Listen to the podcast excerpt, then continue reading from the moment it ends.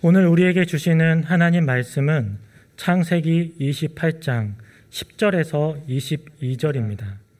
야곱이 부엘세바에서 떠나 하란으로 향하여 가더니 한 곳에 이르러는 해가 진지라 거기서 유숙하려고 그곳에 한 돌을 가져다가 베개로 삼고 거기 누워 자더니 꿈에 본즉 사닥다리가 땅 위에 서 있는데 그 꼭대기가 하늘에 닿았고 또 본즉 하나님의 사자들이 그 위에서 오르락 내리락 하고 또 본즉 여호와께서 그 위에 서서 이르시되 나는 여호와니 너의 조부 아브라함의 하나님이요 이삭의 하나님이라. 내가 누워 있는 땅을 내가 너와 내 자손에게 주리니 내 자손이 땅의 티끌같이 되어 내가 서쪽과 동쪽과 북쪽과 남쪽으로 퍼져 나갈지며 땅의 모든 족속이 너와 내 자손으로 말미암아 복을 받으리라. 내가 너와 함께 있어 내가 어디로 가든지 너를 지키며 너를 이끌어 이 땅으로 돌아오게 할지라. 내가 내게 허락한 것을 다 이루기까지 너를 떠나지 아니하리라 하신지라. 야곱이 잠이 깨어 이르되 여호와께서 과연 여기 계시거늘 내가 알지 못하였도다. 이에 두려워하여 이르되 두렵도다 이곳이요. 이것은 다름 아닌 하나님의 집이요. 이는 하늘의 문이로다 하고 야곱이 아침에 일찍이 일어나 베개로 삼았던 돌을 가져다가 기둥으로 세우고 그 위에 기름을 붓고 그곳 이름을 베델이라 하였더라. 이 성의 옛 이름은 루스더라.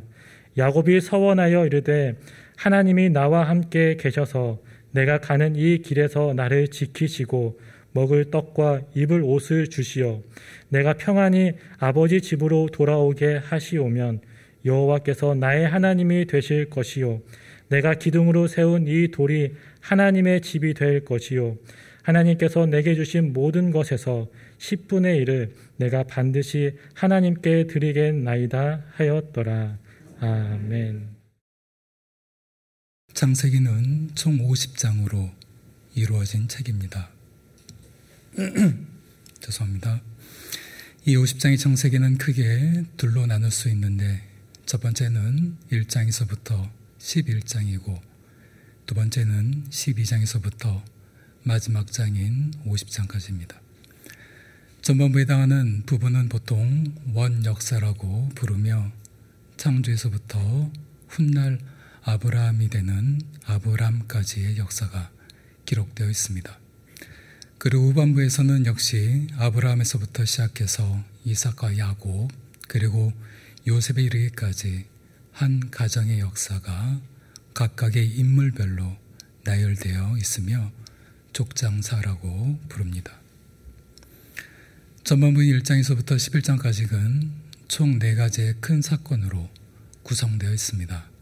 바로 하나님의 창조와 인간의 타락, 대홍수 심판, 그리고 바벨탑 사건이 그것입니다.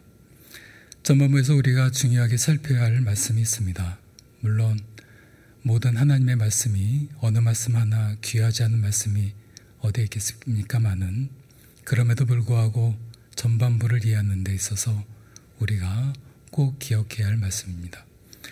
그것은 창세기 1장 1절의 말씀과 창세기 11장에서 바벨탑 사건의 이야기가 끝나는 마지막 절인 9절의 말씀입니다.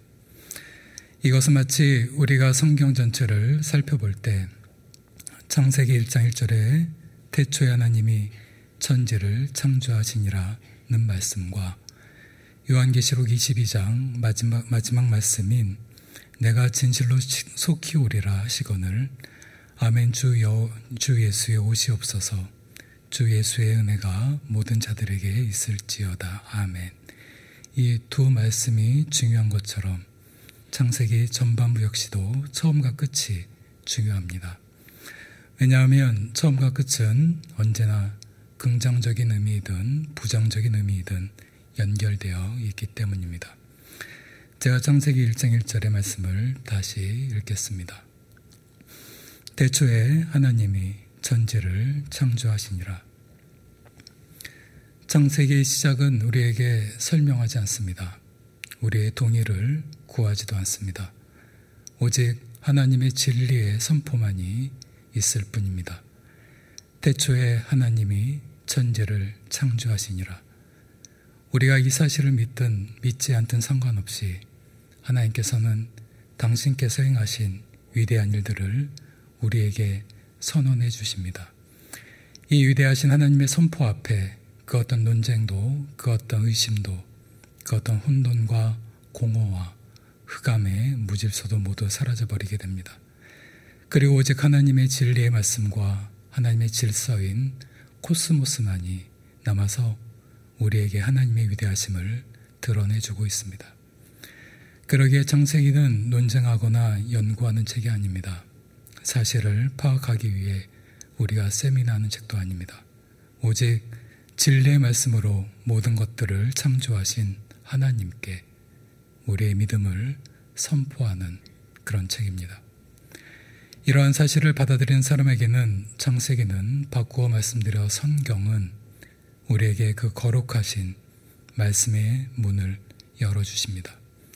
하지만 그 사실을 받아들이지 않거나 거부하는 사람에게는 성경은 흔한 교양 도서에 지나지 않는 책이 되고 맙니다. 왜냐하면 하나님께서는 죽은 관념이나 철학이 아니시기 때문에 그렇습니다. 성화 속의 그림도 이제는 기억 속에 잊혀가는 옛 노래도 아니시기 때문입니다. 그분은 오늘도 우리의 기도를 들으시고 우리에게 말씀하시며 새 노래로 찬양받기에 합당하신 살아계신 하나님이시기 때문입니다. 그런데 이런 하나님께서 창세기 전반부 마지막 부분인 바벨탑 사건의 마지막 절에서 다음과 같은 일을 행하셨습니다. 제가 창세기 11장 9절의 말씀을 읽어드리겠습니다. 그러므로 그 이름을 바벨이라 하니 이는 여호와께서 거기서 온 땅의 언어를 혼잡하게 하셨음이니라. 여호와께서 거기서 그들을 온 지면에 흩으셨더라. 대초의 말씀으로 모든 것들을 창조하신 하나님께서는 바벨탑 사건의 마지막 절인 11장 9절을 통해 인간의 언어를 혼잡하게 하시고 온 땅에서 흩으셨습니다. 그렇다면 하나님께서 그렇게 하신 이유가 과연 무엇이겠습니까? 그 답은 바벨탑 사건이 기록되어 있는 창세기 11장을 보면 우리가 알 수 있습니다.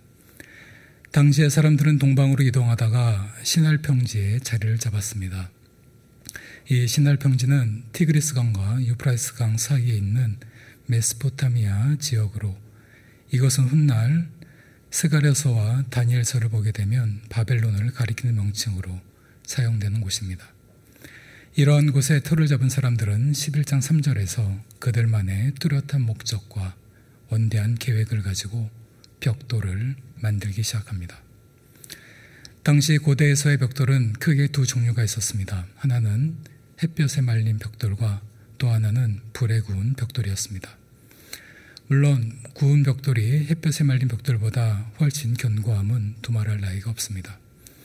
이러한 제조법은 건축 기술과 문화의 혁신적인 변화와 진보를 가져다 주었습니다.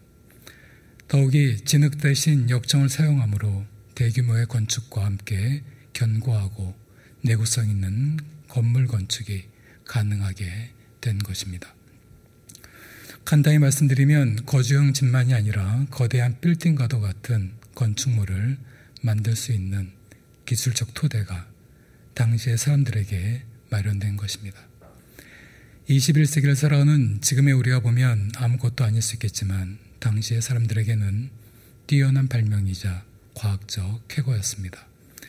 그런데 이와 같은 발달은 당시 사람들에게 그릇된 자신감을 안겨주고 말았습니다. 바로 자신의 이름을 내고 창조의 질서를 역행하는 일을 도모하기 시작한 것입니다.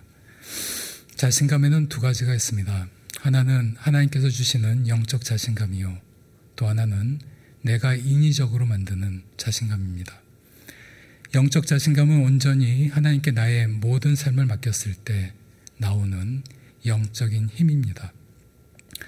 나의 삶의 작은 영역까지도 하나님께 의뢰하고 하나님께 나의 삶을 통해 해 주신 일들을 기억하며 하나님의 인도하심에 따라 내가 정한 길이 아닌 주님의 길 위에 서서 오늘도 살아가는 사람에게만 허락해 주시는 하나님의 특별한 은혜의 선물입니다.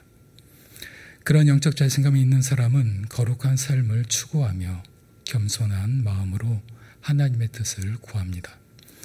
물론 때로는 흔들릴 수도 있습니다. 고민할 수도 있고 또 갈등할 수도 있습니다.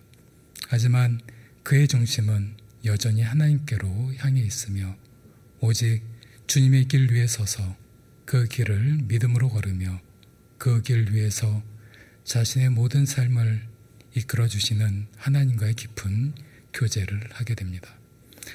그것이 쌓이고 쌓이면 누구도 범할 수 없는 견고한 믿음의 사람이요 거룩하고 겸손한 영적인 사람이 되는 것입니다.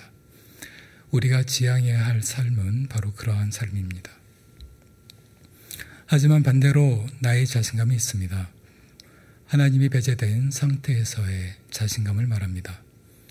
이런 자신감을 가진 사람들은 대부분 하나님을 이야기하는 것 같지만 실질적으로는 자신이 주어가 되어 자신을 드러내곤 합니다. 그러다가 어느 순간부터 자신의 인생의 주인은 자신이라고 말하기도 합니다. 은혜는 사라지고 오히려 작은 일에도 불평을 쏟아냅니다. 받은 일에 대한 감사보다는 아직 받지 않는 일에 대한 섭섭함과 불만을 표출합니다. 이러한 자신감은 다른 말로 표현하면 영적 교만이라고 말할 수 있습니다. 그런데 이와 같은 자신감이 위험한 이유는 종국에는 그 자신감이 하나님을 섬기는데 사용되는 것이 아니라 도리어 하나님을 대하는 도구로 사용되고 만다는 것입니다. 신할 평지에 있던 사람들이 바로 그와 같은 사람들이었습니다. 그런데 이어지는 창세기 11장 4절의 말씀은 그, 그들의 태도가 자신감에 그치지 않았음을 우리에게 보여주고 있습니다. 제가 11장 4절을 읽어드리도록 하겠습니다. 또 말하되 자 성읍과 탑을 건설하여 그 탑 꼭대기를 하늘에 닿게 하여 우리 이름을 내고 온 지면에 흩어짐을 면하자 하였더니. 하나님이 주시는 영적 자신감이 아닌 그릇된 나의 자신감에서 시작된 그들의 집단적인 영적 교만은 결국에는 자신들의 이름을 내자라는 것으로 1차 결론을 내리고 2차적으로는 흩어짐을 면하자는 것으로 뜻을 모았습니다. 여기에서 이름을 내자라는 뜻은 다른 성경을 보면 우리의 이름을 드높이자, 떨치자, 날리자 라는 뜻으로 번역되어 있습니다. 그런데 히브리 원문을 보게 되면 다음과 같은 번역도 가능해집니다. 우리의 이름을 짓자, 우리의 이름을 만들자, 우리의 이름을 새기자. 이는 자신들의 이름을 후대 사람들 가슴 속에 영원히 살아남게 하겠다는 행위입니다.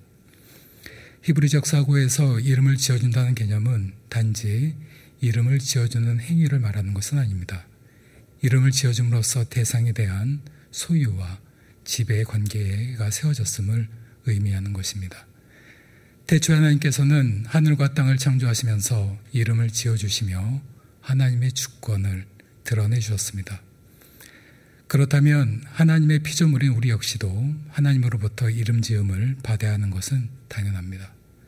그리고 모든 주권은 오직 하나님께만 있음을 고백하는 것은 당연한 이치입니다. 하지만 당시의 사람들은 그것을 거부했습니다. 그리고 스스로 자신들의 이름을 짓고 드높이고 새기기로 결정한 것입니다.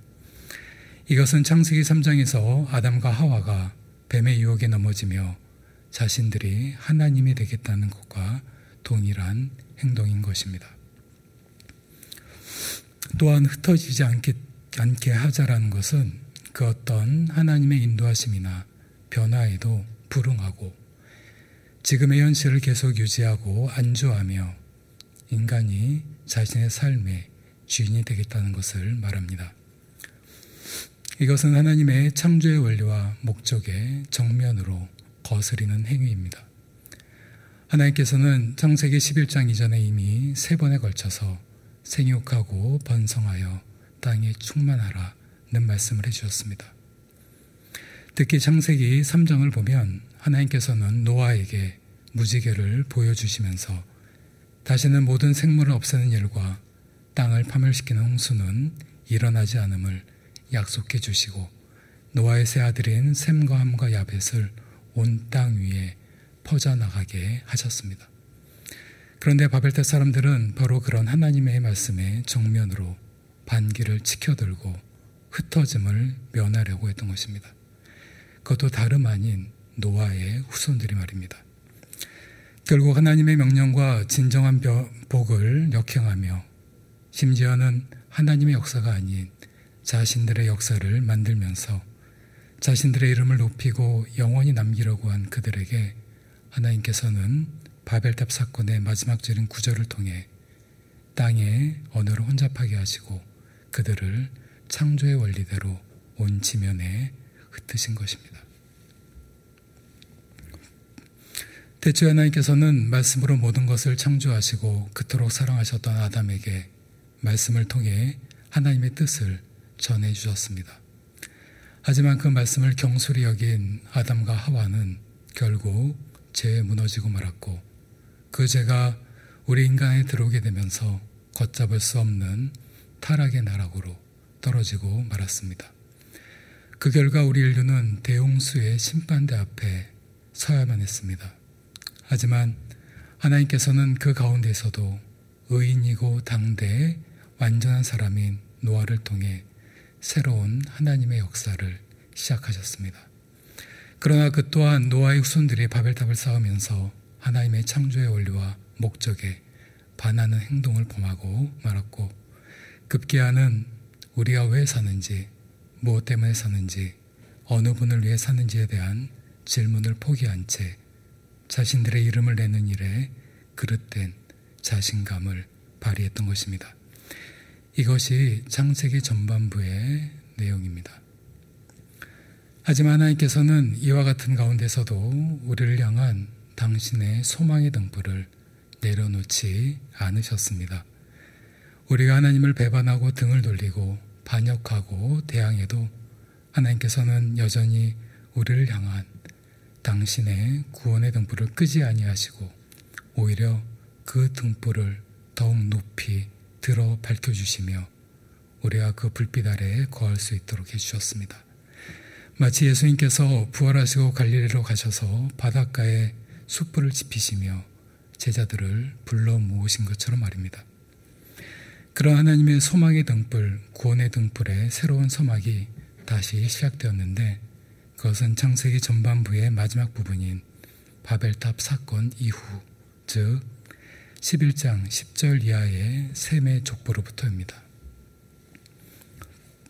그런데 이 족보는 우리에게 룻기의 마지막 장인 4장 18절 이하를 떠오르게 해줍니다. 룻은 주지의 사실대로 모압의 이방인 여인이었습니다. 그녀는 당시 유대인도 아니었고 높은 신분을 가졌거나 사회적으로 명성을 떨친 인물도 결코 아닌 보통의 여성이었습니다. 하지만 하나님께서는 룻기의 마지막 장인 4장에서 갑자기 베레스라는 인물의 계보를 등장시키시며 마지막 절인 22절에서는 오벳은 이세를 낳고 이세는 다윗을 낳았음을 증거해 주시면서 결국 오벳을 낳은 루시라는 한 여성을 통해 모든 역사의 물줄기를 다윗에게로 집중시켜 주었습니다. 그리고 아무도 알아주지 않던 여인이었지만 하나님을 두려워한 그녀를 통해 하나님께서는 인류의 역사의 지평을 새롭게 해 주셨습니다. 이처럼 하나님께서는 창세기에서도 10장에 기록되어 있는 셈의 족보를 갑자기 바벨탑 사건 이후인 11장에 재등장시키시며 마치 다윗처럼 구원의 물줄기를 그 족보 가운데 한 사람에게로 집중시켜 주셨습니다. 바로 그의 이름은 우리가 잘 아는 데라의 아들 아브라함입니다. 결국 이러한 하나님의 구원의 물줄기는 마태복음 1장 1절에서 아브라함과 다윗의 자손 예수 그리스도의 계보라로 이어지며 지금은 우리 앞에 와 있습니다. 이처럼 창세기의 전반부는 마치 진흙 속에서도 한 송이의 꽃을 피우시기 위해 하늘의 씨앗을 뿌리시는 하나님의 성실하심과 오래 참으심으로 대단원의 막을 내리게 됩니다.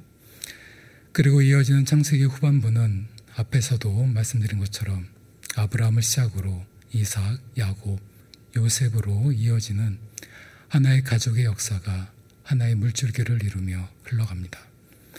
우리는 그 물줄기 가운데 현재 야곱이라는 한 사람의 인생 앞에 서서 잠시 머물고 있습니다. 야곱은 제가 지난 네 번에 걸친 설교를 통해 말씀드렸듯이 형 에서를 피해 삼촌 라반이 있는 하란을 향해 도망가고 있었습니다. 성경학자들에 따라서는 고향집이 있는 부엘세바에서부터 오늘 본문의 베델에 이르기까지 야곱은 며칠간을 걸어서 그곳에 도달했을 것으로 보는 견해가 있는 반면에 또 다른 학자들은 야곱이 느꼈을 두려움과 공포로 인해 하루 만에 베델에 닿았을 것으로 보기도 합니다. 어느 쪽이 되었든 간에 분명한 사실은 야곱은 극도의 두려움과 피로로 인해 지칠 대로 지친 상태에서 루스라 하는 베델에 도착했다는 것입니다. 그리고 해가 지자 더 이상 앞으로 갈 수 없는 야곱은 돌멩이 하나를 주워다가 자신의 머리맡에 두고 깊은 잠에 들고 말았습니다. 그런데 그날 밤 꿈속에서 야곱은 지금껏 한 번도 뵙지 못했던 하나님을 만나 뵙게 됩니다. 하나님으로부터 두 가지 놀라운 광경과 두 가지의 음성을 사다리 위가 아닌 자신의 바로 곁에서 직접 들은 야곱은 다음과 같은 고백을 하게 됩니다. 본문 16절입니다. 야곱이 잠이 깨어 이르되 여호와께서 과연 여기 계시거늘 내가 알지 못하였도다. 야곱은 아주 좋은 꿈을 꾸었습니다. 하나님 꿈이었습니다.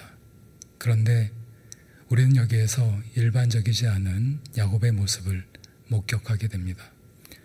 그것은 잠에서 깬 그의 행동 때문이었습니다. 보통의 경우라면 꿈을 꾸고 눈을 든 순간 취하는 행동이 있습니다. 바로 좌우를 둘러본다던가 주위를 살피는 것입니다. 그 꿈이 생생하면 생생할수록 의미가 깊으면 깊을수록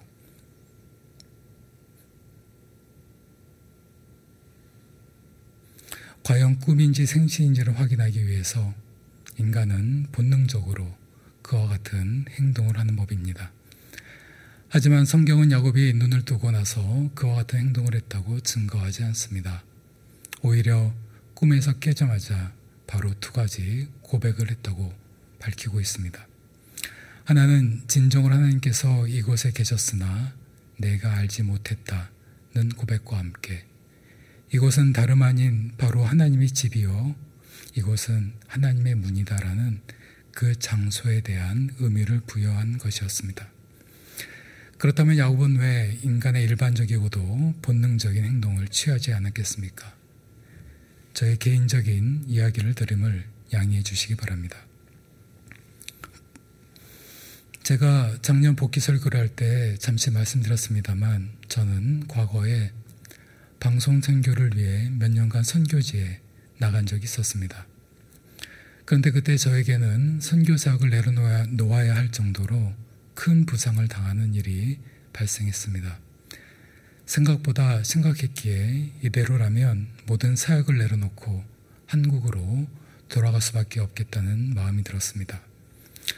아직 해야 할 일이 많이 남아 있는, 있는데 모든 것을 내려놓고 돌아가자니 저도 모르게 많은 눈물이 흘러내리기 시작했습니다. 저는 그날 밤 하나님께 당시의 저의 모든 상황을 하나하나 아뢰고 하나님의 궁율과 은혜를 구하다가 저도 모르게 그만 잠이 들고 말았습니다. 그런데 그날 밤 저는 아주 생생한 하나님의 꿈을 꾸게 되었습니다.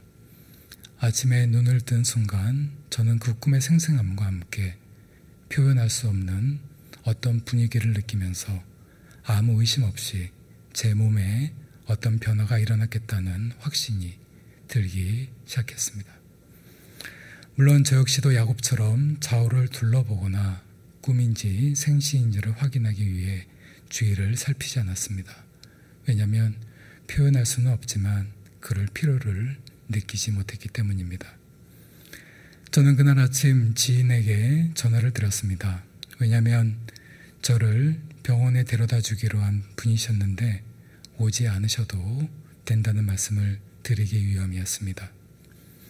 그런데 제가 지금도 잊을 수 없는 것 하나는 그날 아침 수화기를 통해 저에게 들려주신 지인의 말씀이었습니다. 그 말씀은 마치 하나님께서 그분을 통해 저에게 들려주시는 말씀으로 다가왔습니다.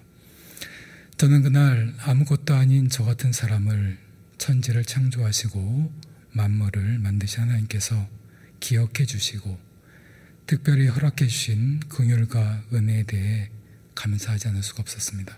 그리고 앞으로 저에게 허락하실 일들에 대해 최선을 다할 것을 약속드렸습니다.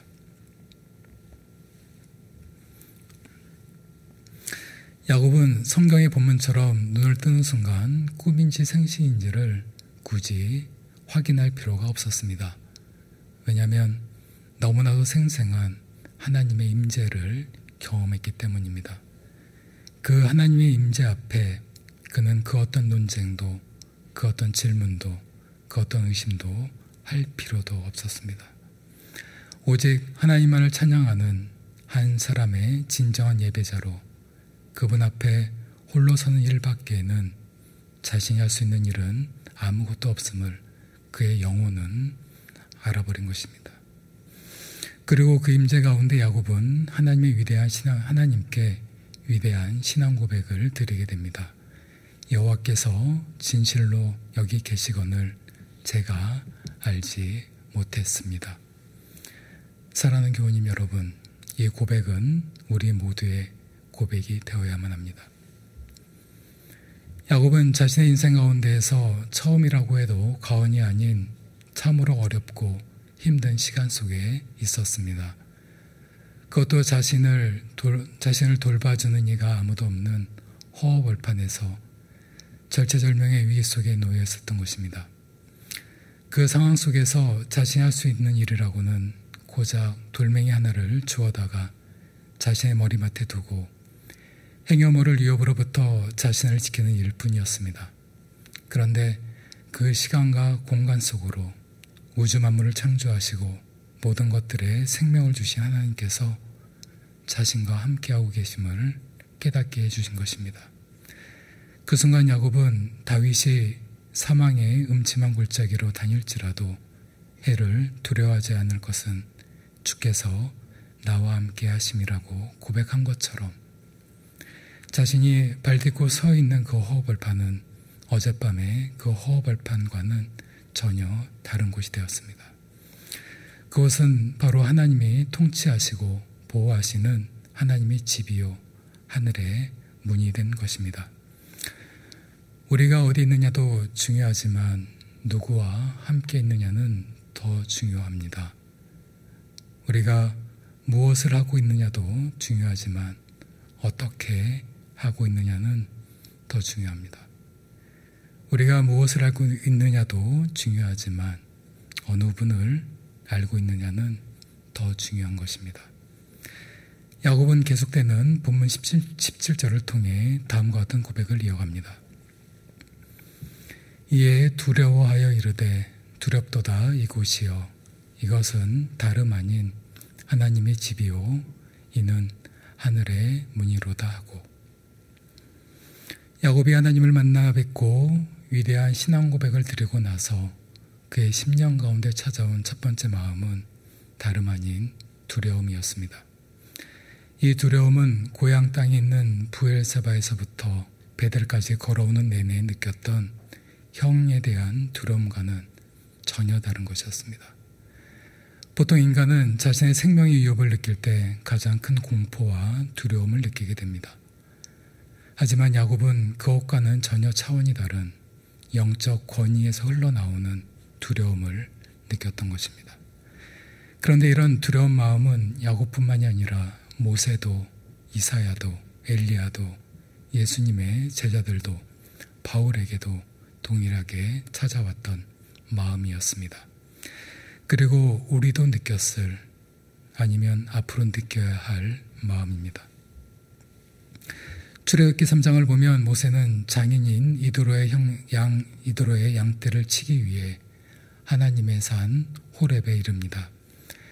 그곳에서 모세는 야곱처럼 아주 놀라운 광경을 목격하게 되는데 바로 떨기나무에 불이 붙었는데도 타지 않는 것이었습니다.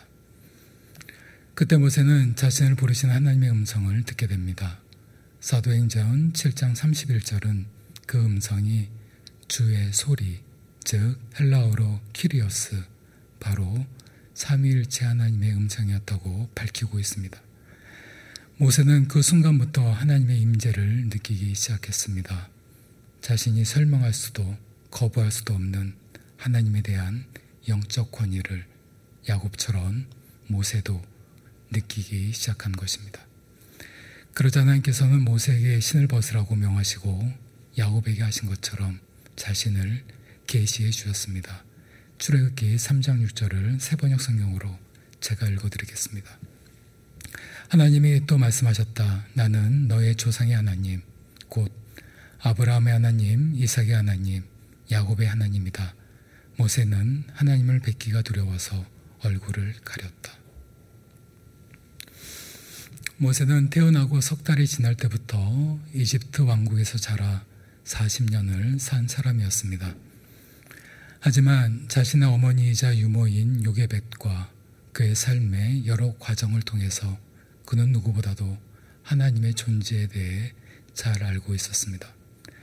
그는 무늬만 이집트 왕자였지 실은 철두철미한 히브 리인이었던 것입니다.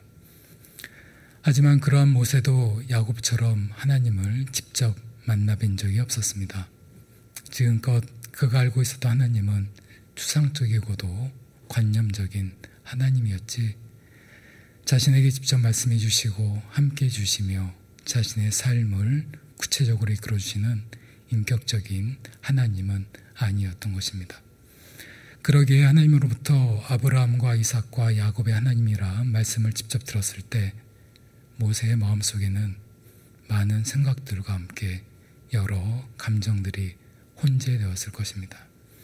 그런데 그런 생각과 복잡한 감정 속에서도 모세의 마음속에 피어오른 첫 번째 마음은 야곱처럼 두려움, 그분에 대한 경외심이었습니다. 결국 이 두려움으로 인해 모세는 더 이상 불꽃을 바라보지 못하고 자신의 얼굴을 가리고 맙니다. 그런데 여기에서 두려움으로 번역된 단어를 히브리어 원문을 통해 보면 야레라는 단어가 사용되었는데 이 야레는 경외하다, 무서워하다라는 뜻으로 하나님을 두려워한다는 것은 결국 그분을 공경하면서 동시에 무서워하는 것을 의미합니다. 죄송합니다.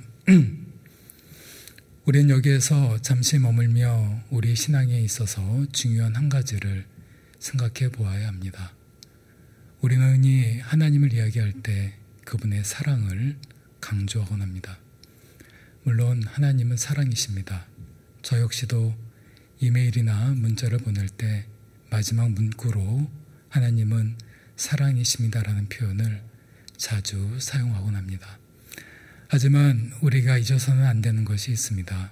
그것은 하나님께서는 사랑의 하나님만은 아니시라는 사실입니다. 그분은 우리가 두려워야 할 하나님이시기도 한다는 것입니다. 다시 말씀드리면 우리가 경외해야 하는 하나님이신 것입니다. 우리는 우리의 신앙생활 가운데 이 부분을 간과해서는 절대로 안 됩니다. 항상 기억하고 또 생각해야만 합니다. 왜냐하면 하나님을 경외한다는 것은 단순히 하나님을 찬양하고 예배 드리는 것만을 의미하지 않기 때문입니다. 하나님을 두려움이 없이는 우리는 참되고 건강한 신앙인이 절대로 될 수 없기 때문입니다. 죄인된 인간은 로마서의 말씀처럼 죄의 삭은 사망이기에 하나님에 대해 두려움을 느낄 수밖에 없는 존재들입니다.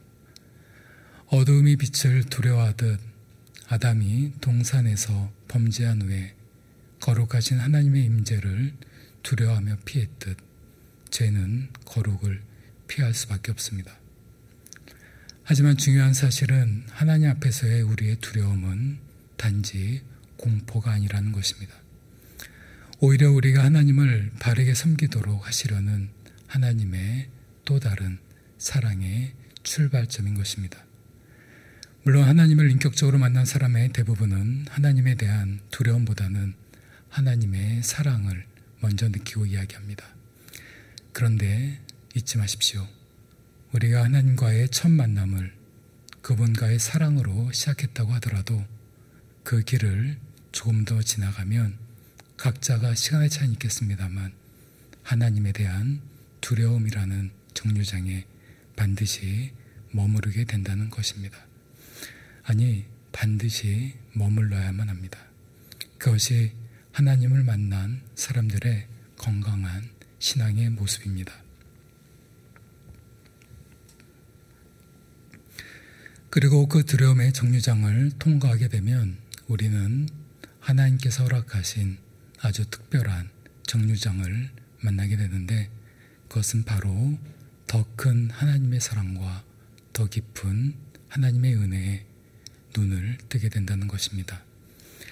이때 비로소 우리는 진정으로 바른 하나님과의 관계가 시작될 수 있습니다.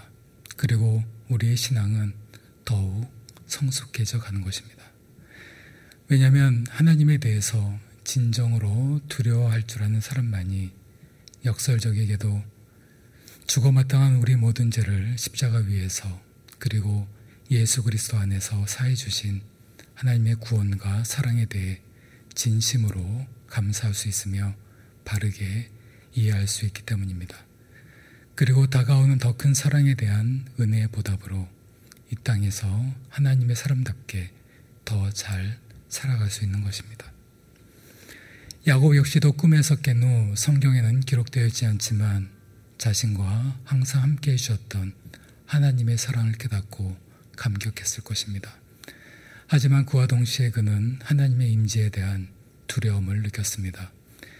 이와 같은 사랑과 두려움의 정류장이 있었기에 야곱은 삼촌 라반의 집에서 20년간을 살며 많은 생각을 하게 된 것입니다.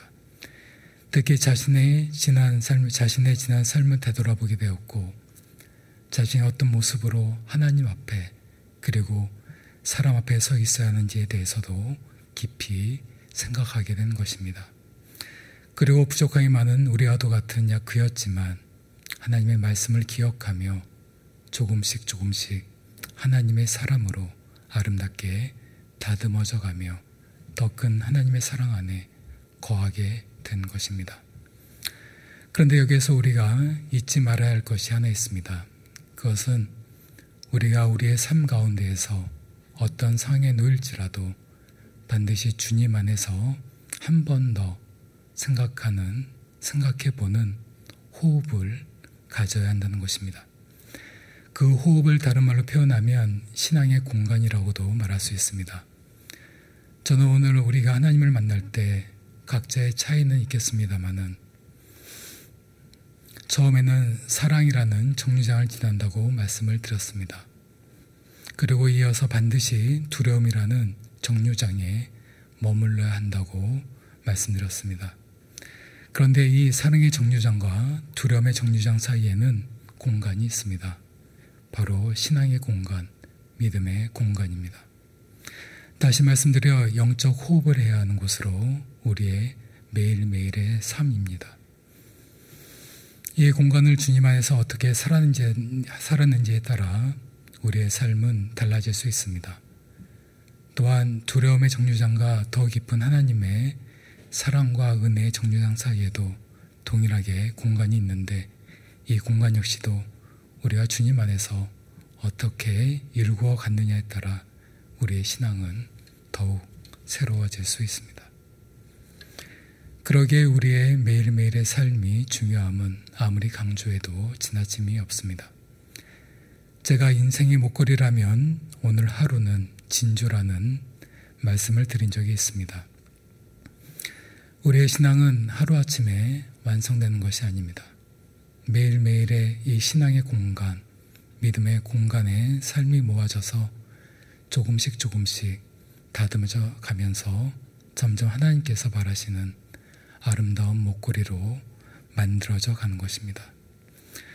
우리는 매일같이 선택의 기로 위에 서 있습니다. 우리의 인생은 선택의 연속이라고 해도 과언이 아닙니다. 그 선택의 순간에 바로 이 신앙의 공간 안에서 영접 호흡을 하며 우리 주님을 한 번 더 생각하시는 여러분들 되시기를 바랍니다. 우리를 사랑하시되 끝까지 사랑하시는 예수님을 떠올리시며 우리가 어떤 길을 걸을 때, 어떤 선택을 할 때, 우리 주님께서 가장 기뻐하실지를 생각하고 물으시고 행하시길 바랍니다. 그 생각과 질문과 행함 위에 우리 하나님의 은혜와 사랑이 함께 하실 것입니다. 기도드리시겠습니다.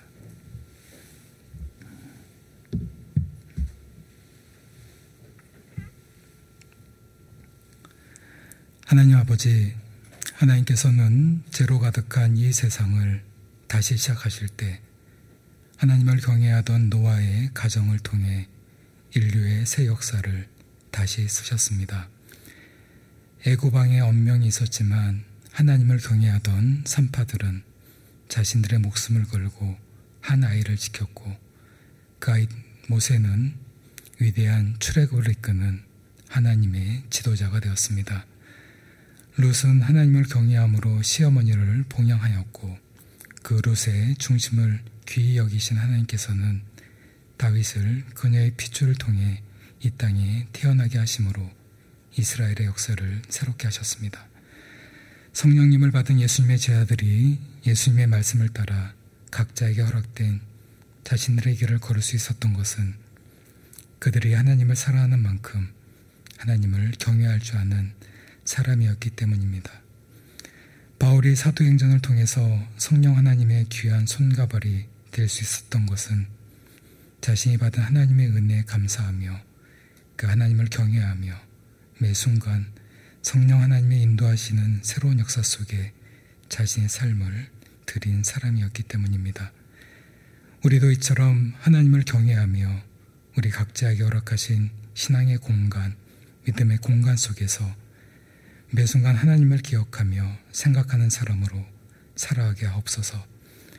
하나님의 사랑의 정류장에, 정류장에만 머무는 사람이 되지 말게 하시고 두려움의 정류장 그리고 더 큰 하나님의 사랑과 은혜의 정류장에 머무는 사람들이 되게 하옵소서.